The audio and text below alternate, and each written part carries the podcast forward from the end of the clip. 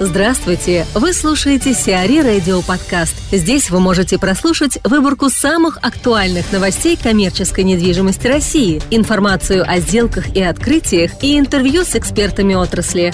Чтобы прослушать полные выпуски программ, загрузите приложение Сиари Radio в Apple Store или на Google Play. На Alibaba начнут продавать российские товары. Игорь Чайка договорился создать на китайской торговой площадке Alibaba павильон для продажи российских товаров. Российский павильон будет представлять собой специальный раздел сайта на одном из доменов, которые принадлежат группе Alibaba. Это лидер среди оптовых торговых онлайн-площадок, чьими клиентами являются продавцы товаров повседневного спроса, одежда, электроники, сырья, комплектующих и так далее. Российский павильон заработает к концу 2017 года. Начнут с продажи продовольственных товаров российских производителей.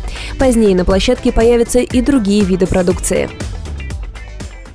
Поговорим. Александр Перфильев, директор департамента складской индустриальной недвижимости АЛМ, рассказывает о своих личных качествах, профессиональном становлении и хобби. Полный текст интервью читайте на сайте siara.ru в рубрике «О личном». Какие качества, Александр, помогли вам сделать карьеру в вашей компании, в АЛМ?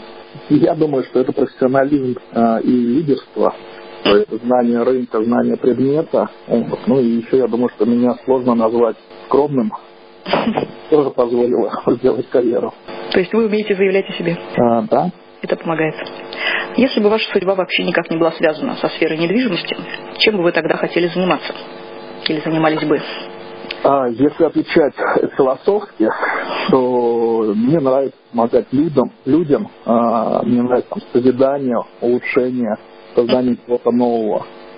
Uh-huh. Вот. А, и несколько лет назад а, у меня даже была идея организации а, производства мебели, столовой мебели там для ресторанов, такой стилизованный под старину. Здорово. Вот, ну, я так и проект репортовал. А? Мебель тоже связана с недвижкой в какой-то степени. Да, но в любом случае это все равно было бы связано даже не столько с делать своими руками, да, а организации процесса, потому что в целом там с детства я был связан с продажами, да, и как-то пробовал себя именно в этом направлении. uh А так для себя, конечно же, что-то могу делать своими руками. А, понятно.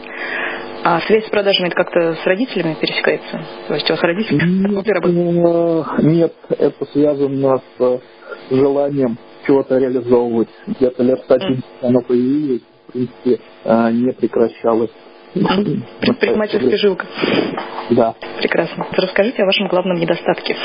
Я считаю, что я не так хорошо разбираюсь в людях, а как минимум я могу со временем менять свое мнение. Это означает, что на, на входе при знакомстве или при, при первом приближении да, я делал неправильные и выводы. Второе, я думаю, так это с организацией времени или своего там процесс, с организацией процессов. Я mm-hmm. считаю, что есть такие вещи, да, которые не хочется делать, но нужно. Вот я их обычно откладываю много. потом. Какое качество в людях вы цените больше всего? В людях, наверное, самое важное для меня это честность, там, искренность человека в общении со мной. А, Никакого двойного дна, да? Да. И э, умение этих людей работать самостоятельно, принимать решения. Угу. А к какому недостатку вы относитесь терпимее всего? Люди полны противоречий. Что им можно простить, на ваш взгляд? Людей нужно ценить за их достоинство, угу. а не быть там терпимым к их а, недостаткам. Как вы отдыхаете? Есть ли у вас хобби? Помимо семьи, а, мои хобби, наверное, связаны с активным отдыхом, а, и я люблю читать профессиональную и художественную литературу. Угу. В профессиональной литературе меня интересует менеджмент, меня интересует маркетинг, а, интересует какие-то новые направления, интернет-продвижение. Uh-huh. А, книг читаю как современных авторов, как российских, иностранных, так и классику. А, любите ли вы путешествовать? И какие, если да, какие города и страны в числе ваших любимых? Куда бы вы хотели возвращаться? Путешествовать люблю. Наверное, это одно из самых э, любимых моих видов времяпровождения отдыха. Mm. Э, путешествовать люблю за границу, люблю по России, а, в разные города, страны. Каких-то а, любимых городов у меня так вот нету, но страны, есть страны, куда хочется возвращаться. Uh-huh. Я бы сказал, что, наверное, это Чехия, а, США, Венгрия, Индия. То есть и Европа, и Америка, и Азия. Все охвачено. Да, да. Очень понравилось мне отдых и, так скажем, спорт. Это яхтинг. Там пару лет назад я начал заниматься. Здорово. У нас обычно про горные лыжи все говорят, а у вас яхтинг. Горные лыжи я тоже пробовал, вот, но яхтинг очень интересно. Угу. Последний, соответственно, там, месяцев назад я с друзьями прошел через Гибралтар. Был достаточно жесткий переход. Угу. Более двух тысяч километров прошли за девять с половиной суток, днем и ночью. Угу. Планируете повторить? Какой маршрут?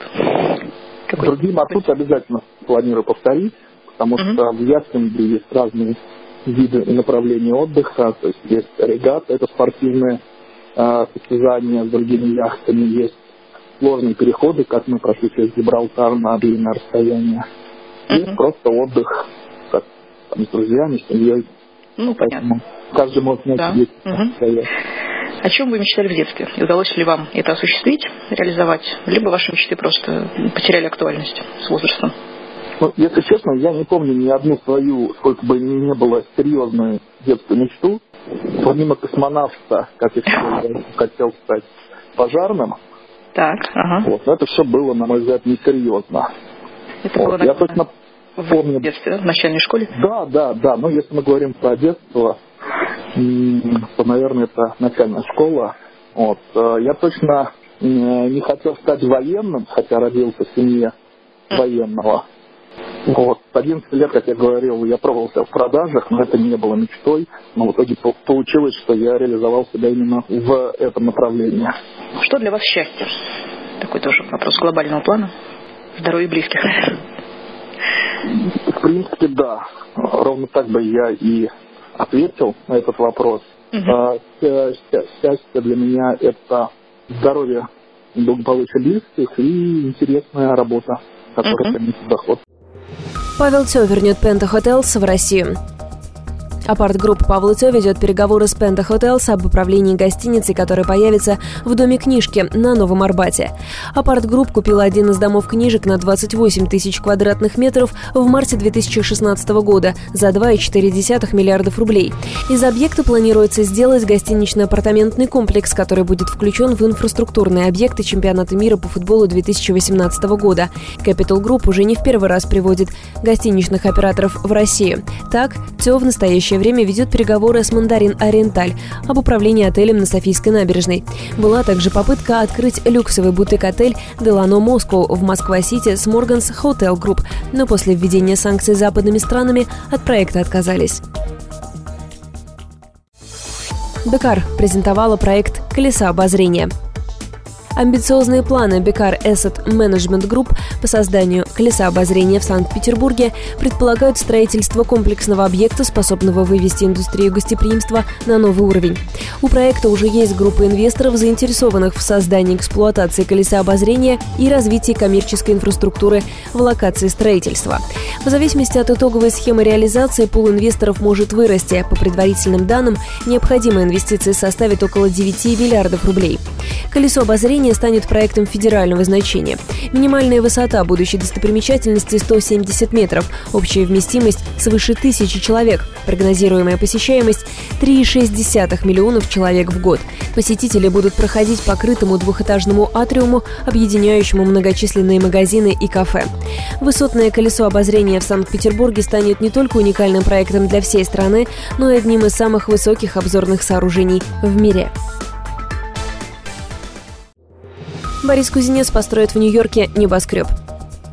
В Нью-Йорке может появиться небоскреб высотой 305 метров, который построит израильский бизнесмен Борис Кузинец по проекту московского архбюро «Меганом». Небоскреб появится рядом с парком Мэдисон-сквер на Манхэттене. «Меганом» предложил построить узкую высотку из стекла и алюминия с большими круглыми окнами на восточном фасаде и окнами от пола до потолка на северном и южном фасадах. Башня будет увенчана смотровой площадкой в виде прямоугольной короны. Строительством высотки займется компания Five Points Development, принадлежащая Борису Кузинцу. Она уже работала с Меганомом над рядом проектов, в том числе над московским универмагом «Цветной». Этот проект станет первым для Меганома в США. В Москве бюро работало над реконструкцией Пушкинского музея и создало новый генплан для парка Горького. Сиари Радио. Эксклюзивные рубрики «За и против», «Ноу-хау», «Ремейк», «Новые форматы». Слушайте в полных выпусках программ в приложении Сиари Radio. Приложение доступно в Apple Store и на Google Play. Более подробная информация на сайте siari.ru slash radio.